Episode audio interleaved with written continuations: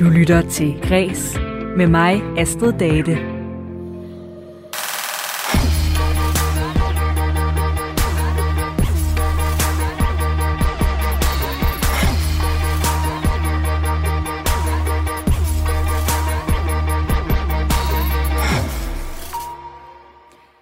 Fredag i Græs, det betyder, at jeg åbner op for øh, fredagsbaren, som øh, det sidste jule her, der har jeg nemlig hver fredag besøg af et øh, panel af kulturpersonligheder.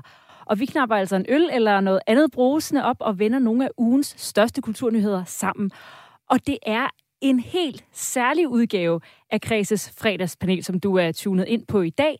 Det er nemlig første gang, at jeg kan stå og se alle tre paneldeltagere i øjnene. Og det er filminstruktør Rasmus Heide, det er forfatter og journalist Sara Pedersen og museumsleder Helle Simonsen. Jeg sender jo normalt fra øh, København, nej, fra øh, Aarhus Radio 4 studie der. Og her om fredagen, der er det tit sådan, der er to gæster med her i øh, København, og så er der en med mig i Aarhus. Så det er altså første gang, at vi sidder alle fire sammen i København. Og øh, vi skal snakke om øh, konsulenter i kulturbranchen, om hvor man kan tale om, at der bliver brugt for mange penge på at hyre folk til at gøre reklame og organisere forskellige kulturtilbud, frem for at bruge pengene på udvikling af kulturen selv. Vi tager også øh, temperaturen på vores lyst og tryghed til at vende tilbage til kulturlivet i lyset af corona. Det kom der nemlig tidligere på ugen en ny måling over. Og så kaster vi os over en tilbagevendende debat, kan man sige, om øh, byggeboomet af højhuse, der er gradvist erobrer himmelrummet. For hvad gør det ved ånden og æstetikken i bybilledet? Mit navn det er Astrid Date. Velkommen til Kris.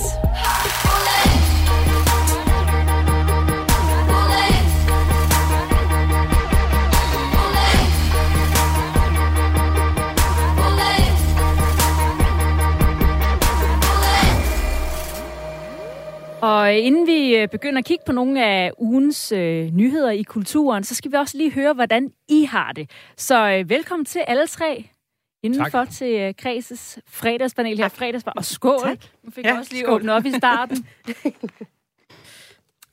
øh, Sara, hvis vi lige hurtigt øh, begynder hos dig. Du har jo et meget bredt CV, kan man sige. Du har lavet en tv-serie på DR, der hedder Kampen om mig. Ja. Du har en podcast, du har en YouTube-kanal, du arbejder som livsstilscoach. Og nu er du også forfatter, fordi at i mandags der udkom din første roman, der ja. hedder uh, 10, kamel, 10 kameler for mere, ja. som er blevet kaldt den muslimske Bridget Jones. Ja, det er rigtigt. og hvordan er det nu her været fem dage efter uh, den er udkommet? Jeg er udmattet. jeg er udmattet. Jeg er så træt. Øhm, ikke fordi jeg har haft travlt, men fordi tankerne bare har kørt ind i hovedet hele ugen og ugen før. Og, men det, er, det har været så fedt. Det har været virkelig, virkelig fedt. Og øh, du har også lige udkommet, øh, Rasmus, med øh, din øh, seneste film. Du er filminstruktør, du har lavet Blå Mænd, Alle for En, Alle for To, Alle for Tre og Julefrokosten, sådan nogle øh, danske komediefilm. Og der ja. var premiere i går på den nyeste, Centervagten. Ja. Centervagt. Undskyld. Centervagt, ja. Og øh, var du i biografen og se den til premieren? Jeg øh, sne mig ind til en forpremiere lidt tidligere på ugen, øh, simpelthen for at få lov at prøve at opleve filmen sammen med en, en fuld sal af, af 400 publikum, og det er jo der, man, at dommen rigtig falder, når, når man som instruktør har arbejdet så længe på en film. Også det er jo øh, komediefilm, du laver, så altså grine folk på de rigtige tidspunkter? Det gjorde de heldigvis. Sådan. Det gjorde de heldigvis. Jeg er meget lettet på den måde.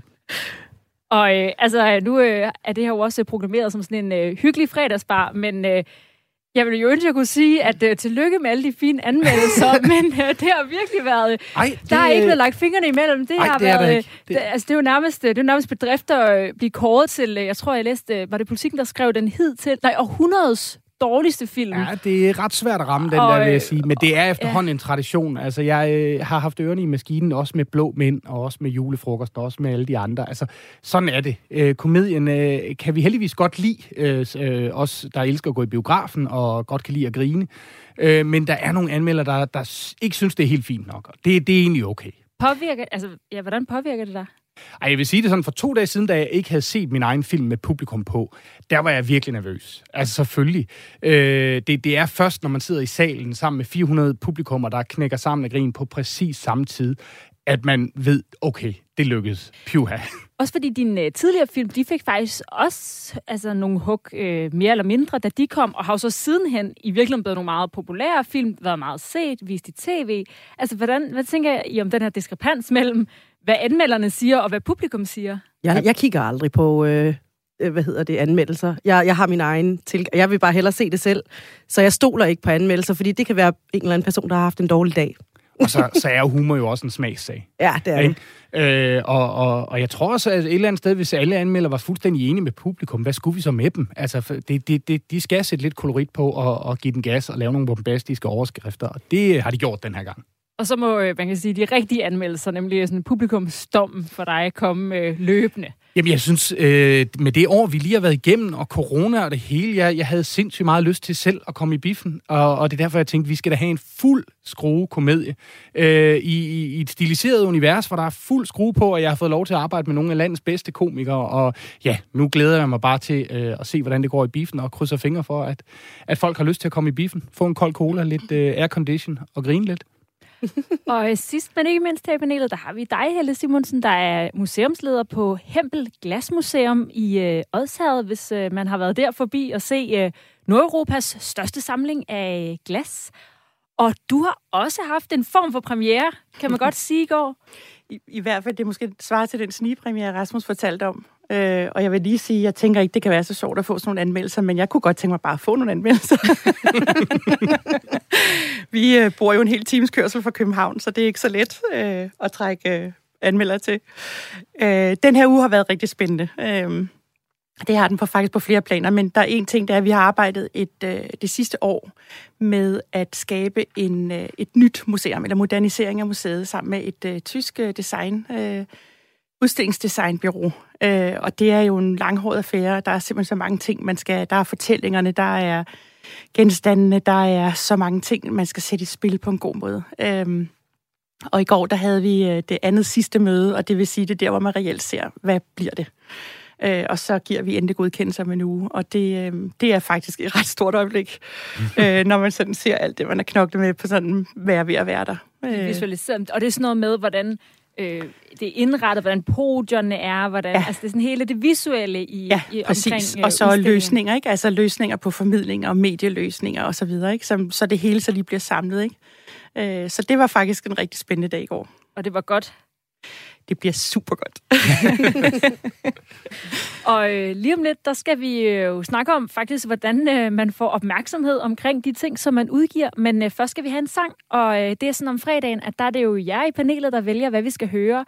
Og den første, det er en, som øh, du gerne vil give noget opmærksomhed, Sara. Ja. Hvad har du taget med til os?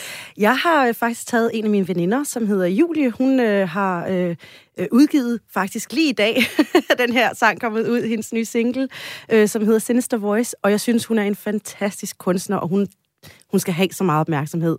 Så jeg håber, hun bliver glad for at, at høre sin øh, sang på radio. Her kommer den, og den hedder ja, Sinister Voice med Julie, som, ja. som kunstnernavn hedder? Øh, Schönshine. Schönshine, og det er her.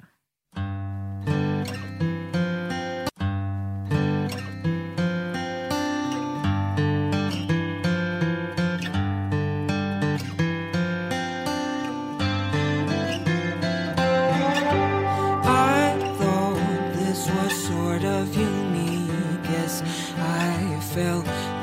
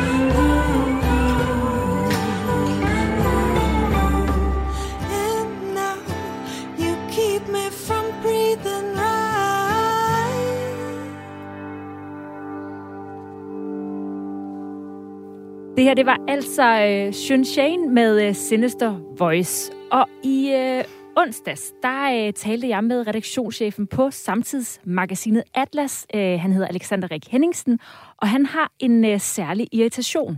En irritation, jeg har, jeg har følt øh, over, at, at man bare igen og igen ser, at, at de kunstnere, for eksempel, som, som laver kunst, som er det, som folk, der går på museum, eller folk, der går i teateret, de kan nyde godt af, øh, det er igen og igen af dem, der står bagerst i køen, når der skal uddeles honorar.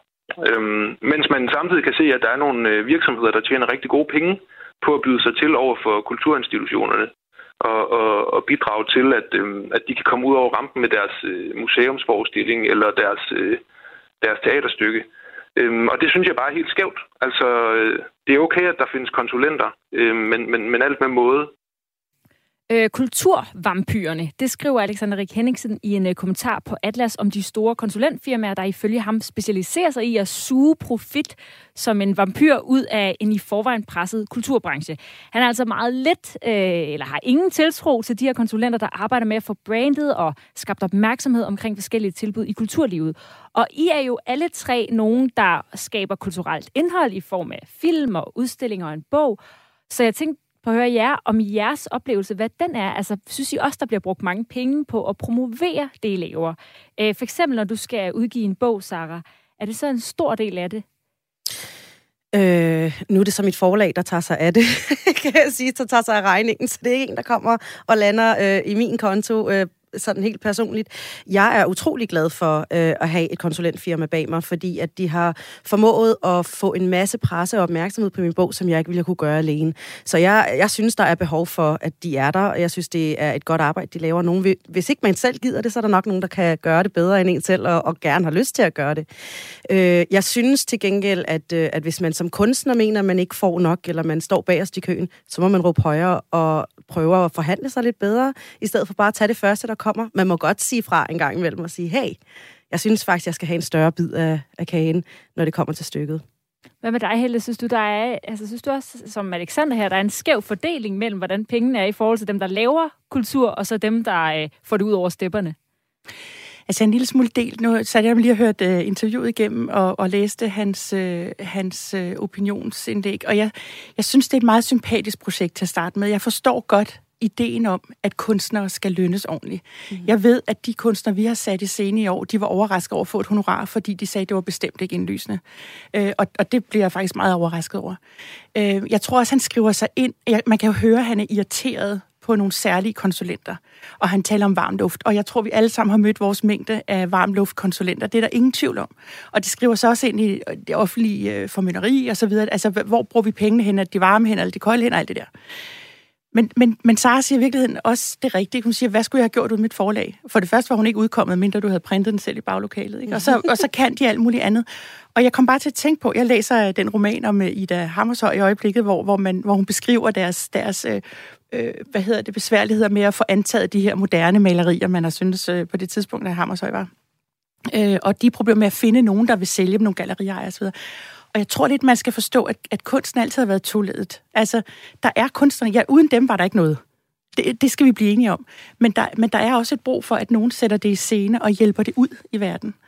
Øhm, og, og så kan man sige, det sidste, han rører lidt ved, som er interessant nok, det er, er der en underbemanding rundt omkring, så man griber til de her konsulenter? Ja, det er der nok. Øh, vi kunne nok godt bruge flere hænder alle sammen. Øh, og så handler det så også om, hvem man sætter på de poster, man sætter, osv. videre. Men i sidste ende, så må man altså prøve at gennemskue det varme luft og sige nej tak, når de henvender sig. Øh, og så måske øh, finde en løsning. En af hans pointer i, i forhold til det varm luft i, øh, i indlægget i Atlas, det er også, at, han, at kulturbranchen måske er lidt... Øh, han skriver faktisk, at de er en smule naiv. Altså, de har ikke det her formål med at tjene penge i hovedet, og på den måde er det nemmere på den måde at sælge dem varm luft, fordi at han mener, at kulturbranchen på en eller anden måde har de der meget sådan, øh, man kan sige, tro og ærlige værdier omkring at skabe indholdet. Og derfor så er de også lidt mere udsatte for sådan noget her øh, varmluftskonsulent Ja, det tror jeg ikke, det er. Altså, jeg synes heller ikke, jeg kan genkende den naivitet. Jeg tror, at øh, alle, der sidder med et, øh, et budget på en kulturinstitution, er godt klar over, hvordan det skal hænge sammen, eller det skal hænge sammen. Øh, så jeg tror ikke, at kulturbranchen er mere naiv end andre øh, brancher. Jeg tror godt, han, han er også inde på, at man næsten får sådan en kollektiv... Øh, kan ikke huske, hvad han kalder det, hvor, hvor vi alle sammen render efter samme gyldne, gyldne sten. Og det, og det kan man godt gøre en gang imellem. Så tænker nu har jeg hørt noget, det er jeg nødt til at kunne det her, fordi så kan jeg det samme som de andre. Og der må man nok bare lige uh, trække vejret og så se, er det nu også virkelig nødvendigt, det de kommer tilbyder, eller kunne vi godt selv håndtere det her? Hvad tænker du, Rasmus? Er det bare et vilkår i virkeligheden? Jamen, altså, i virkeligheden skal jeg lige først sige, at jeg jo er inhabil et eller andet sted, fordi at hele min uge her har været koordineret af et konsulentbyrå og et kommunikationsbyrå, som har, har valgt, hvilke øh, studier jeg skulle sige ja til og, og sige nej til. Det er dem, der har koordineret min kalender i dag, for at jeg kunne stå her. Men, men hvis man ligesom skal dykke ned i i problemets kerne og, og, og, og årsagen til, at der ikke sådan er en umiddelbar løsning lige her, så tror jeg, det er, at, at du altid kan finde øh, en kunstner, der vil stille op gratis, men du kan ikke finde en PR-mand, der vil arbejde gratis, eller en PR-kvinde, der vil, der vil lave sit arbejde gratis. Og det der er jo en klar øh, årsag til, det skyldes, at kunstneren har som regel et produkt. Om det er en udstilling, en bog, eller en film, eller et stykke musik, hvad det er, så vil man gerne ud og skubbe på sin egen ting det er ikke det samme. Du har ikke samme hjerteblod fra konsulentbyråerne, og, og, og derfor har vi bare den situation. Og, og øh, vi kan jo tage det helt så simpelt som de ting, øh, øh, vi også bliver inviteret ind til. Der siger man jo, øh, ja, velvidende, det er ulønnet. Mm. Øh, og, og, og det er det jo. Du, du står jo ikke her ulønnet, men det gør vi jo. Og det, det ved vi godt, det er præmissen mm. for alle de her ting.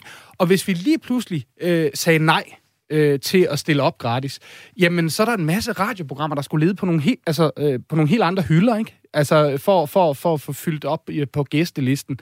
Øhm, så det, det er ikke et øh, problem, vi, vi, vi kan løse lige her. Det, det er svært, og det er tosidigt. Ja, nu snakker du om øh, inhabilitet. Her på Kreds, der får øh, vi jo også en masse daglige henvendelser fra øh, nogle af de her konsulentfirmaer, og øh, Rasmus og Helle, jeg har jeg selv ringet til og spurgt, om I ville være med i programmet, men Sara, der var det faktisk dit PR-bureau, der mm. rækte ud og, og for lang tid siden og sagde, at øh, du var på vej med den her bog, og om øh, vi kunne være interesseret.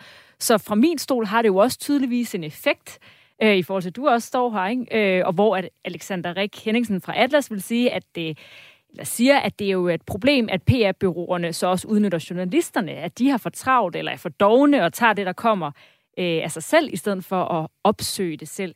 Er det et øh, problem, at, øh, altså at PR-byråerne på den måde også får indflydelse i kurateringen af, hvem der står her, for eksempel? Altså, økonomien spiller jo en, en stærk rolle der på en uheldig måde, synes jeg, fordi at, at øh, nu øh, har jeg selv en, en, en kone, der er forfatter, og kender derfor lidt til budgetterne i, i forlæsindustrien også. Og, og, og der er slet ikke samme økonomi til at skubbe på en bog, som der for eksempel er på sådan en komedie, jeg lige har lavet. Jamen der, der, når man skal promovere en film, så bruger man mange hundredtusind kroner på at skubbe på og komme ud, så alle ved, det er nu, den kommer, vi skal i biffen, vi skal ind og grine, osv. osv. Men bøger, der kommer mange flere bøger, end der kommer film. Der er simpelthen øh, bøger hver uge, nye danske bøger, som skal ud og finde, og, og du havde aldrig opdaget Sara uden den her kontakt. Øh, og nu står hun her og er drønende aktuel, og lige nu, øh, øh, så, så øh, ja, vi, vi, et eller andet sted har vi brug for dem, men, men vedkommende, der har koordineret, Sara står her i dag, og vedkommende, der har koordineret, at jeg står her i dag, det kunne være samme person, og de har sikkert kostet det samme, men, men, men, det, men vi har ikke samme økonomi at arbejde med. Så på den måde bliver det uheldigt. Altså på den måde sker der en kuratering, fordi de kan presse meget mere på, når de har økonomien til det, og skal sælge noget, der rammer bredere end en bog, øh, og, har, og skal ramme mere sylespidst øh, nøjagtigt, når man går ud med noget, der, der har et mindre budget. Så det er, det er en uheldig kuratering, synes jeg. Så inden for kulturbranchen er der faktisk øh, forskel på, hvor mange kræfter øh, de forskellige genrer har til at komme ud ja, med det, de laver. Ja. ja. Jeg tror også, at det har noget at gøre med, altså især sådan Øh, i, i hvert fald i bøgernes verden, som Rasmus siger, der kommer jo nye bøger hele tiden. Især i år har vi jo virkelig fået et boom på grund af coronakrisen, så øh, altså, man skal jo virkelig Folk også være... Folk at lave og sidde og skrive fuldstændig, derhjemme. altså fuldstændig. Øh, så så, så det, det, det gør jo også, at der er mange flere, sådan, som prøver at få opmærksomhed. Det er jo ligesom at sætte en opslag op på Instagram og håbe, at der er mange, der ser det, så er der tre, der ser det, eller altså sådan, og så er der en anden en, som bare drøner derud af får millioner af følgere. Øhm, og jeg tror lidt med, med sådan nogle ting, så kan det også om, hvor relevant er det, du spytter ud nu. Øh, og så kan det godt være, at, at, at det, du har, det er super godt, men at det bare ikke er så relevant for folk lige nu, og så får det bare heller ikke øjnene. Øh, for jeg ved også godt, at jeg har været utrolig heldig med en masse af det PR og den opmærksomhed, jeg har fået, fordi min bog er meget relevant i dag. Øhm, og det har selvfølgelig gjort det meget nemmere for, for hende, der sidder og arbejder inde på et kontor for, at jeg kan komme derud, fordi at der er noget i det, der er noget at tage fat på, hvor der er andre, der øh, jeg, jeg tør godt sige, er meget mere talentfulde skribenter på mange punkter, end jeg er. Bare ikke får den samme opmærksomhed, fordi måske er det blevet set før, måske, øh, det ved jeg ikke. Det er bare ikke lige nu, eller hvad ved jeg. Øhm, så jeg tror også, at der er noget i, i altså indholdet. at folk, vil folk gerne have det her, eller er folk lidt trætte af det nu? Jeg tænker også, der er noget i den her udvikling i, at det kræver mere i dag, fordi at som du siger, Rasmus, spørgsmål om jeg havde opdaget Sara, hvis ikke man var blevet kontaktet, fordi der jo er tusind platforme, tusind medier, tusind Instagram-profiler, tusind indtryk, så for at skære igennem, så skal man kunne det ekstra. Og nu, Rasmus, du har jo så været i den her mølle mange gange med en masse film, og det er en stor maskine. Og så du er i det for første gang. Øh, hvordan oplever du det her med, at, skulle, altså også at, at det jo heller ikke er nok bare at lave et interview, men i virkeligheden at skulle ud på altså alle mulige platforme for at skabe opmærksomhed? det er overvældende. Mm. jeg synes, den her uge har, har helt klart været meget overvældende. Øhm, men jeg tror, det er nemlig det der med, så, så tror man, når man så har jeg været i Godmorgen Danmark, det var jeg i mandags, jamen, så ved alle det nu. Vi folk siger godmorgen Danmark. Og det, det er jo bare ikke sådan, det er. Man skal jo virkelig bare skubbe på de der 9,5 minutter, jeg fik til at snakke om min bog. Det er jo 9,5 minutter, som folk kunne have været på toilettet, eller børste tænder, eller et eller andet andet også. Ikke? Så man skal jo også sådan ligesom huske på, jamen, bare fordi du er i politikken en dag, eller i Berlingske, eller et eller andet andet, så betyder det ikke, at folk så det. Så man skal blive ved med at være relevant på en eller anden måde, og blive ved med at skubbe sig selv frem hele tiden. Det øjeblik, man sætter sig tilbage, så glemmer folk om en, fordi så er der en anden, der råber lidt højere.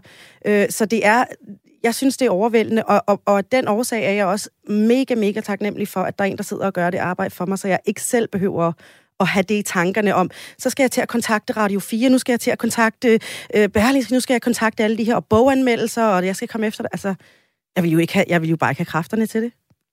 Og Helle, du, laver jo, øh, du har jo et glasmuseum i Odsherred. altså, hvordan oplever du det her med at skulle, øh, skulle frem i verden? Jamen altså, det, det er op ad bakke, øh, og, og jeg tænker lidt på, fordi så siger du, så skulle man sidde og gøre alt det der. Det er jo det, vi som mindre kulturinstitutioner gør selv. Øh, mere eller mindre talentfuldt. Øh, og jeg synes ikke, altså, man, den kritik, øh, hvad hedder han nu, øh, havde rejst... Øh, ja, Alexander Henningsen der fra Atlas. Ja. Man kunne jo også sende den tilbage til ham som journalist og sige, jamen, du har jo også lov til at, at sortere imellem det, du, du får sendt. Og omvendt måske, måske selv være lidt opsøgende, ikke? Og selv holde øje, fordi vi forsøger jo også, vi sender jo også presmeddelelser, når vi har en udstillingsåbning, og vi hører jo bare ikke fra nogen. Øhm, så, og, så jeg tænker, jeg kan godt forstå, at man allierer sig. Hvis jeg havde penge til det, ville jeg saftsus også alliere mig med nogen, der kunne øh, få os på dagsordenen. Men, øh, men jeg oplever en anden ting, som også måske er problematisk, og der er også, det er meget relationsbordet. Altså, så det måske, handler måske også om, ikke kun om der er penge til at sende de rigtige beskeder ud, men også hvem kender du, og hvem kender mm. du, som kender, og bublut. Og det kræver også tid. Og der kan jeg også godt forstå, at man læner sig op af nogen og siger, jamen du, så dyrker du den relation og henviser, ikke? I stedet for, jeg kan jo tid til alle de der relationsfremmende øh, arrangementer, vel?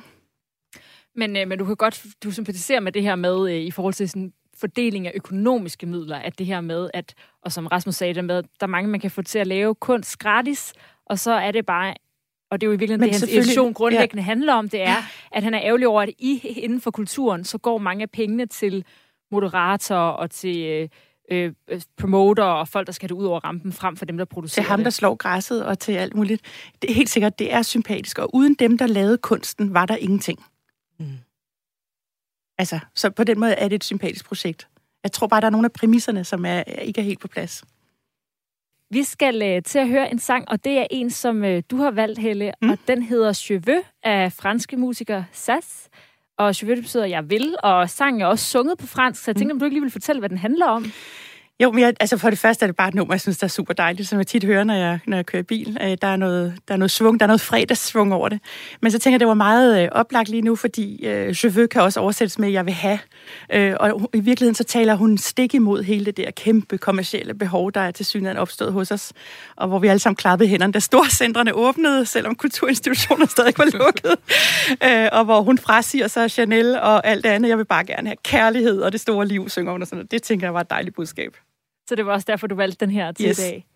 Altid. Her har vi altså Sass, den franske musiker med Cheveux.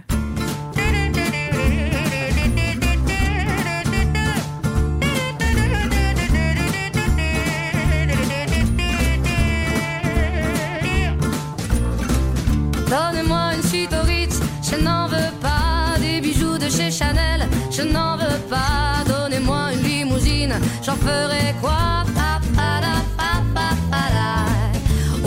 Du personnel, j'en ferai quoi? Un manoir à Neuchâtel, ce n'est pas pour moi. Offrez-moi la tour Eiffel, j'en ferai quoi?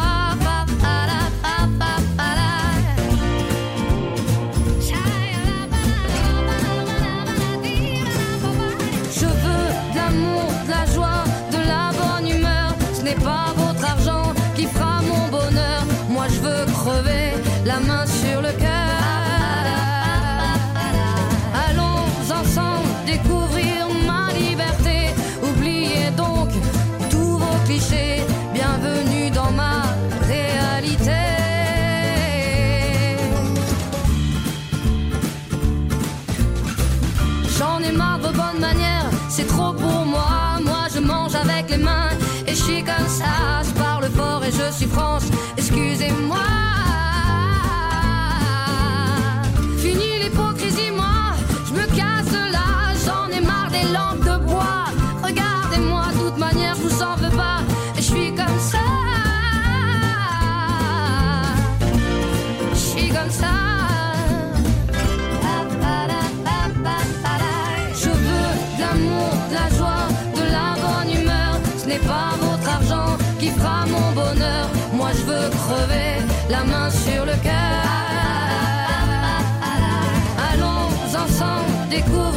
ma liberté. Oubliez donc tous vos clichés.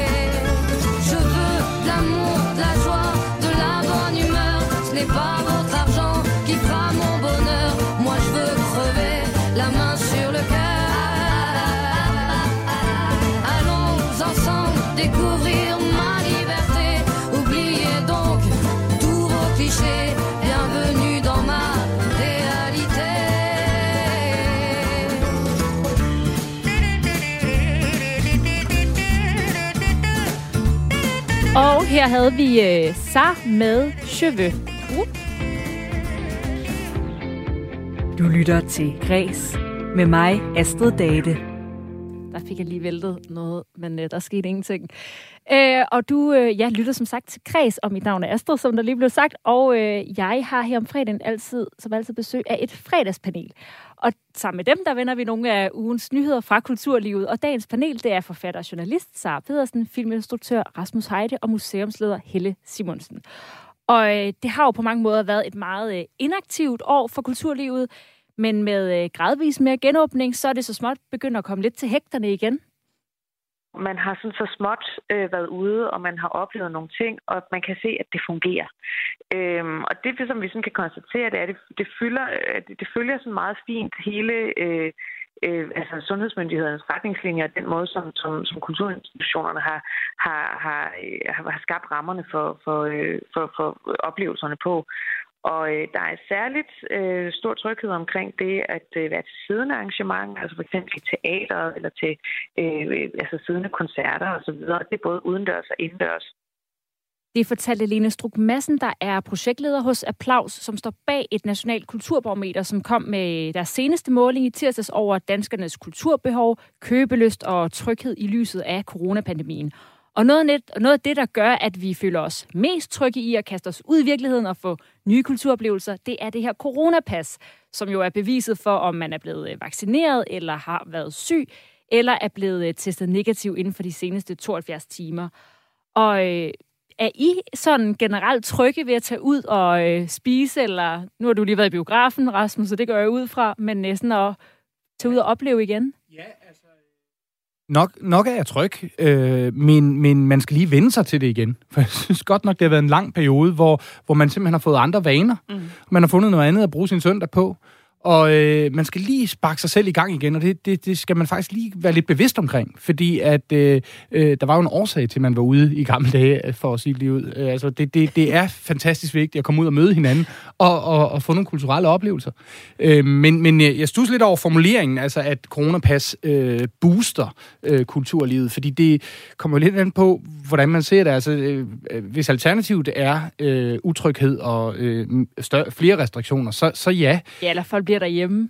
Ja, ja. Altså, men, men øh, ja, ja, ja, ja, det vil jo være lettere helt uden, kan man sige. Øh, så vi er stadigvæk på vej øh, og, og, og ikke i mål endnu. Men altså, jeg har også fået at vide, for eksempel af min øh, distributør, Nordisk Film, at, at jeg endelig ikke må øh, sammenligne øh, billetsalget på min nye film Centervagt, der, der, der havde Danmarks premiere i går, og ligesom har sin åbningsweekend nu. Det er meget sådan, man måler film. Det er, hvordan klarede den åbningsweekenden? Hvor mange gik i biografen og så den den første uge? De har helt blankt sagt fra starten, du må ikke sammenligne med nogen af dine andre film, fordi markedet er helt anderledes lige nu. Med de restriktioner, vi har, der er det hæmmet, og man kan simpelthen ikke sammenligne det med noget, vi har prøvet før. Så, øh, så, så folk skal lige over en, en hurdle, og så øh, i gang igen, og ud og høre noget musik, se noget teater på museum i Biffen. Og biograferne er faktisk noget af det, som den her analyse viser, det er noget, folk øh, er rigtig øh, trygge ved at gøre og planlægge og gerne vil. Hvor øh, hele dit øh, museum, det er jo sådan noget, der er nærmest... Øh, det ligger faktisk sådan, at folk gerne vil det, men de gør det ikke helt endnu. Mm. Jamen, altså, jeg tror simpelthen ikke, det handler om tryghed, det her. Jeg, altså, vi kan konstatere på museerne, det gælder jo hele landet, og endnu mere i København, hvor man jo er, har mange udenlandske turister. Øh, mange, øh, vi har primært danske gæster. Ikke? Øh, vi må bare konstatere, at folk øh, finder vejen til museerne meget lang. Og jeg, jeg tror ikke, det er utryghed. Øh, altså, man kan sige, at vores hovedsegment, groft sagt, de er vaccineret. Altså, sådan mm. er det jo, og, og, øh, og resten kan godt finde ud af at opføre sig ordentligt. Og vi har jo stået der og kigget på folk, der er kommet ind med, med nærmest uh, helgardering og mundbind og pas og jeg ved ikke hvad, for at gå ind på et museum uh, på, på 800 kvadratmeter, hvor der står fem mennesker i forvejen. Og så bagefter, så går de ned i brusen eller i netto og står tæt, øh, eller hvad de gør. Mm. Så der, der er noget irrationelt. Øh, og vi har i øvrigt har vi en café-restaurant nede i, øh, på museets øh, nederste etage ud mod fjorden, og øh, den er propfyldt med samme segment hver dag. Øh, og mener, der sidder vi og spiser og drikker og griner. Og der. Så, så der er bare et eller andet, og vi, vi mangler at tale om nu, hvad er det, der er sket? Øh, Men det er og, måske vanen, som ja, det var det, øh, Rasmus, Rasmus og jeg lige, ja. ja, talte om. Jeg tror, at der er sket et eller andet. Altså, det startede med, at Zoologisk Have åbnede, og Zoologisk Have kom ud og sagde, hvor bliver jeg af? alle de børnefamilier, der altid gik i zoologisk have om lørdagen, de var pludselig væk og begyndte at tale om, fordi det er jo ikke utrygt, der går man udenfor. Øh, men men det, der, måske var der en tendens til, at børnefamilierne har, har øh, af nød fundet på noget andet at gøre. Jeg bor i nærheden af en sådan park, skov, og jeg har i hvert fald set en masse børnefamilier det her sidste år, som jeg ikke før har set. Jeg har kun set dem, der er ude at løbe om morgenen. Øh, hvad hedder det? Så, så der er nok noget omkring nogle vaner, og det synes jeg ikke er ligegyldigt. Jeg synes, det er vigtigt, at vi fastholder, at vi skal mødes omkring noget, som skaber en snak. Det kan ikke nytte noget, at vi sidder derhjemme med vores egne øh, iPads og vælger det, vi gerne vil høre, og hvem vi gerne vil høre nyheder fra, så vi får mere og mere, ligesom får vi det at vide, som vi selv beder om. Det skaber en i mennesker, og det, og det, og det ødelægger vores øh, fælles diskurs, hvis vi gerne vil blive ved med at udvikle os øh, på en, på, i forhold til værdier osv. Så, videre. så synes jeg simpelthen, det er så vigtigt. Det er ikke museerne alene. Det er film, det er musik, det er litteratur. Det, vil det er der, hvor vi mødes omkring nogen, der siger os noget. Og vi forholder os i fællesskab til det. Det er, vi skal simpelthen tage os sammen og se at komme afsted nu og dyrke kulturen, så det basker for man kan sige, at øh, diskursen og snakken har været her efter corona, at hold op øh, med at have det helt fraværende i ens liv, det her kulturliv. Det er ligesom om, det går op for mange. Gud, hvor var det egentlig vigtigt at komme i biografen, mm-hmm. eller på museum, og have noget at snakke om, og ud og spille badminton, eller hvad man nu laver. Ja. At, øh, at folk, det er ligesom været i tale, så at, ej, der har været det her hul, og vi har savnet det. Ja. Og nu har det så været åben i halvanden måned cirka, og der er ikke rigtig nogen, der er kommet afsted. Altså, så en ting er, at man kan mærke savnet, men så er der måske faktisk en, øh, en dårlig udvikling af oven på corona, ja. at, man, at man så måske ligesom skal tilbage i de der vaner, som du siger, Rasmus? Ja, jeg tror, det, det har nogle øh, meget negative konsekvenser, som vi umiddelbart ikke lige tænker over. Altså simpelthen på noget så simpelt som vores humør. Altså, øh, ja. øh, hvor, og, og det, det, det påvirker, hvilke beslutninger vi tager. Det påvirker, hvordan vi behandler vores familie og vores naboer. Øh, jeg tror, det er rigtig vigtigt, som Helle siger. Lad os komme ud, lad os få mm. genstartet det her, og lad os komme tilbage. Og det kræver en aktiv indsats. Man kan ikke ligesom før bare sidde derhjemme og så blive overdænget af tilbud, og, og, og så gribe øh, øh, det, der lige øh, lyder interessant nu. Fordi vi, vi, vi har, vi, de kanaler er fyldt op med noget andet. Vi har fundet mm. på nye ting. Vi bliver nødt til lige at bremse op og rette blikket ud af igen og, og, og komme ud og, og, og mødes. Simpelthen. Vi må have nogle konsulenter til at regne på, øh, hvor meget det koster i dårligt humør, at, øh, ja. at vi kommer afsted. Hvad med dig, Sar? Altså, jeg tænker, er du nogensinde, altså, eller hvornår er du øh, corona-utryg? Fordi nu handler det her også lidt om, den her, der snakker de jo meget ud fra utryghed, den køber du så ikke helt, Helle, men, mm-hmm. men er, du, øh, er der nogle situationer, hvor du godt kan mærke den der, og nu er jeg faktisk lidt i en Nej, øh, smittefarlig situation? Nej, Nej det, det er der ikke. Altså, jeg, jeg, jeg arbejder hjemmefra. Jeg har, ikke, øh, jeg har ikke haft kontor eller behov for at komme ind nogen steder, så øh, corona, hvad skal man sige, hele pandemien har ikke haft en stor effekt på mig sådan socialt. Jeg er et hjemme, hjemme menneske, jeg er introvert, jeg kan godt lide at være alene. Øhm, jeg tror, det der gør, altså jeg, jeg kan jo stadig godt tænke mig at komme ud og spise en dejlig middag med min mand, eller gå i biffen og sådan nogle ting. Det, der stopper mig, det er planlægningen. At man skal ud og få... Altså, jeg, har jo ikke, jeg er jo ikke blevet vaccineret endnu. Jeg tror først, jeg kan få lov til at blive vaccineret en gang til august. Måske. Jeg ved det ikke. så der går, der går jo noget længere tid. Så jeg tror, at det der med, at man skal ind og blive podet og vente på svar og alt... Altså, det, det virker sådan lidt træt, og jeg tror også, at som Helle siger, altså det der med, så, så, så skal man have en, en test for at kunne gå ind i et sted, hvor der er fem mennesker, og, så, og i stedet for, så kommer man også i Bilka, hvor der er 150 i et meget lille område. Det virker ikke så consistent. Mm. Altså, det mangler noget uh, consistency, synes jeg. Så jeg, jeg kan ikke... Jeg tror, jeg, min hjerne gider bare ikke at forstå, hvorfor. Og så jeg gider heller ikke at, at gøre det der altså, extra hellere effort. vente til det... Altså, hvad er det 1. oktober, øh, er det nu, at øh, der regner man ligesom med, der er coronapasset helt overstået eller udfaset, ikke? Altså, så er vi ligesom tilbage. Og det snakker de faktisk også rigtig meget om i den her analyse, at en stor del af det, det er i virkeligheden bøvlet.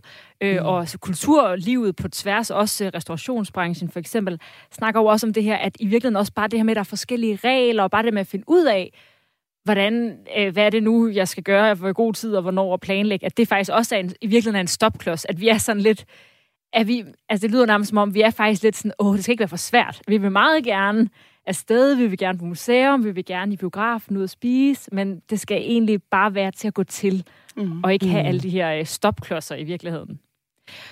I forhold til, igen, øh, med sådan coronatrykhed, Rasmus, du har lavet en hel film, øh, mens der har været øh, pandemi. Hvordan, øh, hvordan var det forløb at gøre det coronavenligt? Ja, men det, det var også meget kompliceret, og der sætter man en, øh, en, hvad skal vi sige, en sikkerhedsgrænse, eller hvad man skal kalde det, som er meget høj. Du lavede Tom Cruise, eller Ja, det, ja, jeg gjorde det som en lidt bedre humør, vil jeg sige. Okay. Men nej, det var simpelthen noget med... Ja, han, han, øh, han var... Øh, havde også meget øh, strenge regler for, hvordan man skulle optage Mission Impossible, og, og blev meget sur på dem, der ikke fulgte reglerne. Yes. Men det havde vi sådan set en ansat til, øh, som sørgede for, at alle havde mundbind og visir og afsprittede hænder hele tiden. Og så blev vi jo simpelthen podet så tit, at jeg har fuldstændig hård hud øh, på indersiden af næsen. Altså, jeg blev testet tre gange om ugen, og øh, det gjorde alle for at kunne, kunne, kunne gøre det sikkert. Øh, det var øh, vanvittigt, øh, og det var en kæmpe øh, hindring øh, i mange scener, og, og, og mange ting, vi burde retænke. Øh, men, øh, men det lykkedes, og jeg er glad for, at vi kom igennem uden nogen øh, sygdomstilfælde. Hvordan for eksempel var det en hindring? Jamen, det har noget at gøre med, at øh, alle øh, statister for eksempel øh, skal være testet og i, i karantæne, hvis de skal være tættere end to meter på en skuespiller. Øh, simpelthen fordi det, hele filmen stopper, hvis en skuespiller mm. bliver syg. Øh, så der var sådan en masse regler, en masse med at dele øh, grupper eller folk og spillere og statister ind i gruppe A, B, C, og så måtte C gå til det bord, og D gå til det bord. Og sådan, altså, der var en frygtelig masse logistik og en frygtelig masse planlægning, der skulle gå op, for at det var sikkert. Og det var jo alt sammen bare ud fra devisen, at hvis der nu var en, der var syg i den gruppe, så skulle det ikke lægge hele filmen ned. Wow. Til gengæld så øh, den er optaget i et storcenter. Ja. Det har måske været nemmere. Der var lidt mere plads. Der har ikke været så mange mennesker i storcenterne. Ja. Øh, de har været lukket. Så I kunne bare øh, slå jer løs. Det, øh, det var også det var mig, godt ting med manuskriptet. Ja, jeg rykkede simpelthen hurtigt øh, ja. og kunne se, lige nu, der kan du låne storcenter ret billigt. Ja. Det er smart. har I så været, nu snakker vi om, åh, vi skal, vi skal ud og sådan noget. Har I været ude og opleve noget sådan kulturelt? Nej. Nej? Nej, det har jeg Jeg bor lige ved siden af Arken, og jeg har boet der i, lige ved siden af Arken i et år nu, og jeg har stadig ikke fået, fået det gjort. Og, men så er de ting for givet, der er tæt på, ikke? jeg tror for mig har det mere været et spørgsmål om i virkeligheden at kunne se venner og familie. Så det har ikke nødvendigvis været at gå udenfor og opleve det kulturelle. Det har mere været det der samvær med de mennesker, som jeg har savnet og virkelig kunne være sammen med. Så det har betydet mere for mig at prioritere i første omgang. Også fordi, at, at man ved jo aldrig, om de kommer med nedskæringer igen senere, eller hvad der sker. Så det er så det der med, at man føler sådan lidt, jeg skal ikke gå glip af det her, mens jeg kan. Jeg skal have menneskene omkring mig igen og have det samvær. Øh, især nu, hvor det er sommer, og man har lyst til at grille og gå på stranden og, og gøre alle de der fantastiske ting med familien. Jeg synes også, der, der, vi snakker om nogle vaner, der er brudt. Der er også nogle traditioner, som er blevet brudt. Altså, jeg, jeg har for eksempel været på øh, øh Roskilde Festival 25 år i, i, i træk. Øh, og det var fuldstændig fast, og man mødes med de samme folk, og det har været en tradition lige siden 1994 eller 95, hvad det nu er. Øh, og øh, øh, det, det, det er klart, det stopper, det får lige pludselig et hul. Det skal, det skal genstartes. Jeg er super spændt på, om vi kan få trummet de samme sammen igen til, til lejren, ikke? Og det gælder for så vidt også dem, man gik til koncert med, dem, man gik i biffen med. Altså, alle skal ligesom trumme sammen igen. Mm. Øh, så, så jeg kan virkelig mærke, at jeg har, jeg har øh, savnet det. Og når du lige spurgte, og der var helt ro i studiet, og hvad har I været ude at lave? lige efter, vi har så, sagt, det er ja, så vigtigt. Jamen, det er det. Og, men jeg må sige, jeg, jeg, jeg er lige blevet færdig her for en uge siden med, med optagelsen af næste film, så jeg har simpelthen været væk fra jordens overflade i to måneder øh, øh, og på, på, på optagelser, og jeg kan mærke, når man er inde i sådan en intens arbejdsperiode, så savner man det endnu mere. Så, så jeg er i den grad glad for, at nu er øh, filmen i biffen, og nu øh, skal vi ud og tage for os, og det må være en opfordring til alle. Altså, jeg vil faktisk også tillade mig at ligesom undskylde på hele kulturens vegne, men vi har jo faktisk stået som sådan nogle cirkusheste og i, i, i porten og ventet på, hvornår vi måtte åbne, hvordan vi måtte åbne, og hvad vi skulle gøre for at åbne, og gjort tingene klar osv. Så, videre. så jeg tror, at der er et helt, øh, sådan helt læs af kulturfolk, som over den næste måneds tid vil blive set ude på øh, de forskellige arrangementer, nu når det andet kører, øh, og man ligesom ved, fra på mandag kan vi smide øh, mundbindet, så tænker jeg, så skal vi have knald på. Ja. Jeg tror også, der er sådan det overvældende i virkeligheden. For hvad, hvad skal man vælge først? Ja. Når man skal, altså, skal vi gå i biffen, eller skal vi i teater, skal vi på museum? Det hele. Og med, jamen, jamen, og det med det. hvem? Du har ikke og set med hvem? år. Ja, men det er jo det der sådan, hvad skal jeg vælge først? Fordi der er så mange ting, der lige pludselig sådan, nu kan vi. Og så kører det jo bare løs, og så er der 200 ting, man kan vælge bare lige i det område, man bor. Man skal sådan finde ud af, hvad skal jeg prioritere først? Det er jo, det er jo, ret, det er jo et overvældende beslutning at skulle, at skulle træffe lige pludselig. Du skal komme op til os, Ja, jamen, det vil jeg gerne. Tak for invitationen, ja. jeg kommer. Det er godt. Det er jo også, øh, jeg har ikke været der med at sætte billeder af det, det er jo også et uh, ret specielt arkitektonisk sted. Det er en meget uh, speciel uh, bygning, sådan uh, kæmpe høj trekant ja. med ja. store vinduer. Meget sådan uh, speciel. Det er det. Jeg har også set Hempel, som byggede det. Det ligger som et, en del af det, den jord, han ejede op, og boede på den herregård, der hedder Anneberggård. Øh, han har haft en øh, stærk saying øh, i det her byggeri, og det er simpelthen spækket med symbolik. Øh, der er mange, der kører forbi, jeg tror, det er en kirke, sådan en frikirke fra 60'erne eller noget, øh, fordi der er et tårn, øh, der rager op, og så er der hele øh, den store glasfacade lige ud mod Isefjorden, hvor du skal have en fornemmelse af at stå i stævnen på et skib og, og sejle som reference til hans stor virksomhed med, med skibsmaling og så videre. Ikke? Og så er det et helt taget spækket med symbolik. Øh, det er rigtig skægt at vise rundt og, og påpege ting for folk, når man går rundt derinde, fordi det, han har virkelig leget med huset. Ikke? Øh, det, det lyder meget Instagram-venligt. Det er sådan, I skal promovere det, det, det til, ja. til influencers for at få nogle rigtig fede billeder. Ja. og det er godt, vi har en, der har nogle holdninger til arkitektur, fordi det skal vi jo uh, snakke mere yes. om uh, lige om lidt. Vi skal lige høre den sidste sang i dag, og det er altså den, du har valgt, Rasmus. Hvad har du taget med? Jamen, jeg synes jo, vi har en, en rigtig interessant musikscene her i Danmark, og jeg synes, det er rigtig vigtigt at holde øje med, når der pipler nogle nye stemmer frem, som uh, det kan være rigtig svært, som vi har snakket om, at, at få opmærksomhed. Men jeg, jeg faldet over en ung kvinde, der hedder Mina Okabe, som er af dansk-japansk afstamning, men bor øh, i, i Danmark og laver musik her. Og hun har lavet et nummer, der hedder Every Second.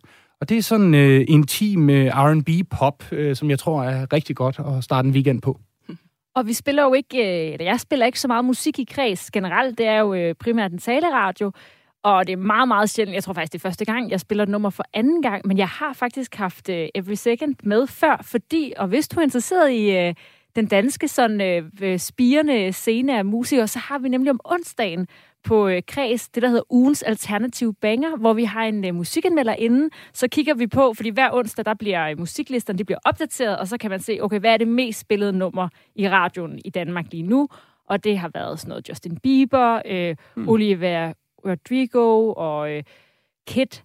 Og så øh, har vi altså en anmelder til at komme med noget alternativt. Og for tre uger siden, tror jeg, at den her sang kom, og der var hun, øh, Mina OKB, som øh, du præsenterede inden med, eller hun var inden, men vi havde den her sang med. Nå, fantastisk. Every Second. Så det er nemlig godt set. Det kan være dig, der kan være anmelder en anden gang på det. Det booker vi. det booker vi.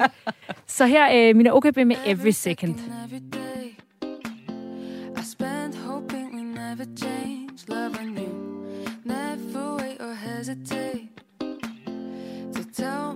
is on your mind. Really do enjoy your company. I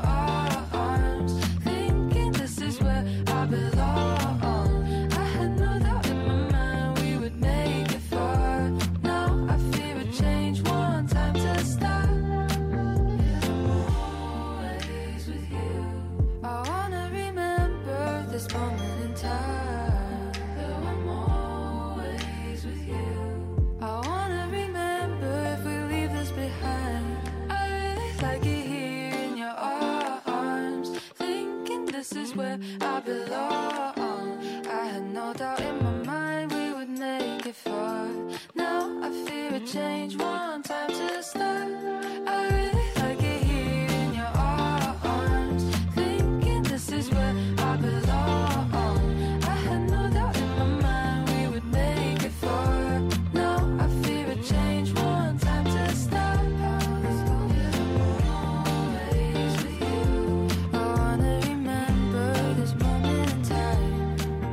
Her var det Mina OKB med uh, Every Second. lytter til Græs med mig, Astrid Date. Jeg havde vel lige en uh, halv jingle, men uh, det er altså Kreds, du lytter til, og jeg har som altid om fredagen samlet et fredagspanel til at vende nogle af ugens kulturnyheder sammen med mig. Det er forfatter og journalist Sara Pedersen og museumsleder Helle Simonsen og filminstruktør Rasmus Heide. Og øh, i løbet af de næste år, der kan øh, I og øh, alle andre, der skulle have lyst, prøve det her med at flytte ind på 43. etage, fordi der kommer nemlig et 142 meter højt boligbyggeri Lighthouse, øh, som kommer til at stå færdigt i løbet af næste år på havnen i Aarhus. Og det er jo en del af sådan en øh, arkitektonisk trend med, at der bliver bygget flere og flere bygninger, som er høje og skyder i vejret og erobrer himmelrummet.